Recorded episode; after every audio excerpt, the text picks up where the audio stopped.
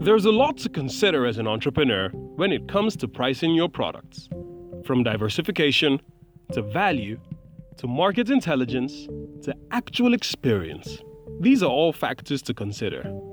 This week's TEF Audio Stories has Nelly Abogo. I'm the founder of Nelly's It's Enterprise Limited. and Fadishola Adedayo. My business is uh, Bia Live Well. share how they went about pricing their products. Welcome to the Tony Elumelu Foundation audio stories on entrepreneurship in Africa. Hi, Tony Elumelu Entrepreneurs. Today we're going to talk about pricing your product. Price, you know, you talk about pain points. You know, pricing is really, really, really important. And um, and, and I'd like for you to share with the with our listeners how did you come up with the pricing of your products? Um, so the first thing is um, what I did was I compared um, existing competitors in the marketplace, and I said, well, my stuff is healthier, so it should be more expensive. So actually, if I price it less than theirs, um, then like it's an obvious sell, right? Um, but then I hired some people who were better than me. Again, you got to hire people better than you. Um, you can't bring your ego into the business. And when I hired people better than me, I was selling on average per ticket sales was about um, 1500 and they increased it to 2500 and I was like, what? Price it according to what is currently on the market and maybe slightly below so that you can get people interested. But then once you establish, we started, these people that came in and increased the prices, this was later on about six to eight months down the line when I was more established. And then people, you'll be surprised as to what people will pay for an experience. When you come to a store, it's an experience. The, the music is amazing, the fruit is amazing, this yogurt is something you've never tasted before. And so it's such a mind blown experience that um, people will pay whatever for it. We- You know, we're trying to be the Starbucks of Africa. So people pay $6 for a cup of coffee. Why can't they pay $8 for um, a cup of smoothie? And in terms of your product, what, what was the process that you went through to setting the prices for your product? I just, first of all, when I started, I, I, I, didn't really know anything about pricing. I didn't really know anything about entrepreneurship. But I just knew that the what I was used spending for the production has to be covered. So I just checked how much I bought it from the regular stores around because I didn't go far and wide to get my stuff, and and I just put in a price. Then I also looked at what other people were doing, and I put it, I just you know benchmarked it there. But then down the line, when I decided to be, take this more seriously, because by, by that time when I was starting, it was more like a hobby. So when I decided to take it more What was a hobby? my business, business was, was was like hobby. was like a hobby Yeah. because I was not really putting um, in the numbers. So when I decided to put in the numbers, so I had to take into um, recognition every single thing. Even though I was in my kitchen, I knew that I wanted to one day leave my kitchen. Manually went around the VI because I knew I, I knew the location I wanted to go to was VI. I started asking for how much it would cost to rent places. I knew the average place was within 3 million to 3.5. So I shared 3.5 into 365 days and added how many banana bread and coconut bread and I was to make in a in a month and then just did a little bit calculation. I decided how much it would cost me plus man hour of my time, you know, to make the bread, plus the gas I was using in my house. So I had to inc- include all the stuff. But no, I, I realized that when I did that, um, it, it was going to be a high price for my banana bread. So what did I have to do? I had to look for how to include other products. Okay, if I could do banana bread, I could do coconut bread, I could add some cookies, add some muffins, and that's where I could expand on the amount the So you diversified your range. Yes, by so that the the rent wouldn't just be on those two products. So I had to add in more stuff and become more creative so that the rent would share among all the other products, and that was how I started. What was it you learned from you know the mental learning platform, the the twelve week enterprise toolkit? You know, pricing your product is is a is a module. Um, I you know maybe you know for you to share what was it? Was there anything in that that you learned you then applied to um, pricing your product? I learned that um, comparing like your competitors and doing market research is extremely important when you first start. Um, and these things are um, quite uh, specific, and um, you should be should really take a rigorous approach to it before you go forward. You did.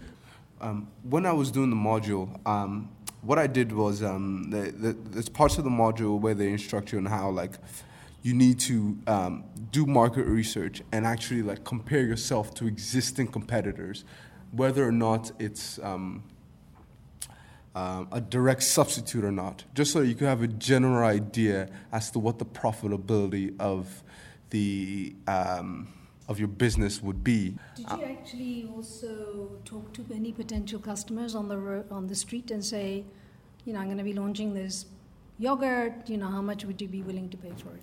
I actually tried to sell smoothies on the street. Um, it was it was tough, but I was surprised. I sold like I was in the street, went to K2, and you'll be surprised. People were buying smoothies for like 500. But there's also a lot of value in what Nelly said um, about just kind of doing back of the paper calculations. What was your takeaway from the module on um, pricing your product? The best part of it was the value-based pricing, because for, um, I noticed that if I give value, if I give you value, you would want to buy more. If you see that, okay, I'm eating pizza, but I'm losing weight, you will want to continue to be here with me. If you notice that, and then another thing I understood was that I tried to make things that you wouldn't just Google about. You couldn't, you couldn't just Google to buy Ugu tortilla chips. You can't Google to buy Zobo jam. You know, I had to look for things that are quite unique, you know, and because they can't find a recipe anywhere, they know that they have only me. And they know that vegetable is very healthy, and they want something like a tortilla chips. So bringing those two things together, I could put my price, and they will still buy. To what extent uh, is is it the customer or your you know A, B, and CD um, customer that determines you know how much where you set the price for that product? Yeah, um, or is it the product itself?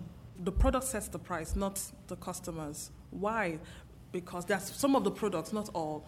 Why? Because we understand that um, there are some products that are just very unique on its own. I did a calculation, kept it at that peg, and a whole lot of people have actually, you know, been amazed by this product. Same thing I had when I was trying to explain to them about the banana bread. Because it was called bread, bread price is 400 naira. Why are you selling your bread for 1,500? Yeah, why so, are you? I mean, that is a really high price. We use oats. So we have to make sure we explain all this. So this is where we come in with the marketing. We're breaking it down. We use oats. We use. But, but how are you going to then? Are you saying that you're happy with just the small number of customers you have? How do you grow your customer base while maintaining your high price? So it's so for now, there's some products that will not be able to be expanded out.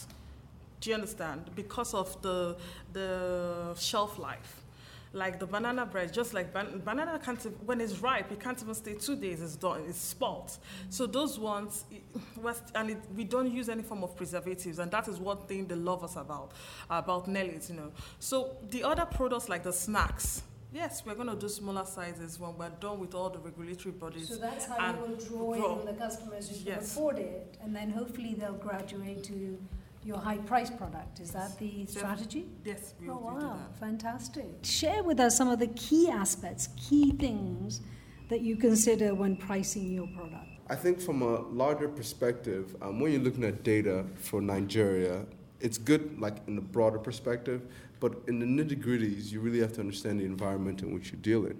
So the key thing is to um, do price differentiation um, according to um, the income categories that you're targeting. Okay. Any other key things? Um, for me, one of the key things was, um, apart from the price differentiation and um, the targeting, was also location. Um, location was also very key for me, and uh, I looked at the demographics. There are some people who, as I said, were in the A and the B. So there are some people when you sell some when they have traveled abroad and they have bought all the stuff and you come back when you call your price they try to benchmark it with what is sold abroad. So we had to make sure that we keep that standard and it worked for us. You've got lots of you know wannabe entrepreneurs, already entrepreneurs who are listening to you and your um, you know baptism of fire, your experience of having started a business and running a you know you're running very successful businesses. You know you have customers who are buying your products. Yeah.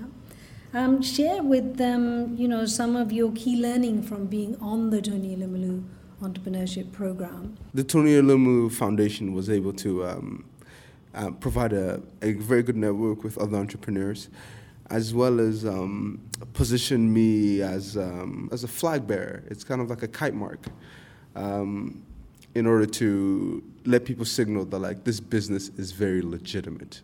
It has a stamp. And so when we applied for a loan with um, the Bank of Industry, um, one of the things in which the, the, the fellow who granted the loan said was, well, oh, you're a Tony Elumelu entrepreneur. And um, that was that also helped out quite a bit. And um, but I'm apart sure from all, you had to make a business case to the Bank of Industry. Of it's course. fantastic that you know. of course, but I'm just it just it, yeah. mark, Yeah, and then it also um, the um, I I'll never forget this, and I'm forever grateful for this. Um, the the time in which I got the disbursement, I was actually having um, cash flow issues, and so the money that um, the Tony Elumelu Foundation gave us really helped us. Um, and smooth that process out. So, and as every entrepreneur knows, or every wannabe entrepreneur should know, that cash is cash flow is so important. Okay, for me, um, I'm, the, I'm on the current Tony Elumelu Foundation, and so far so good is the publicity. It's been amazing, apart from the network, but the publicity has been amazing. Um, just knowing the fact that um, it, it kind of gives us like we a, a solid foundation, like uh, like we are we have arrived kind of feeling, and um, so far so good. Um, we are hoping for more. Determination, purpose, passion, impact, doggedness, zeal, drive, excellence, dreams, execution, integrity, goal, innovation, success, skill, hard work, intelligence, inspiration. This is the TEF audio story.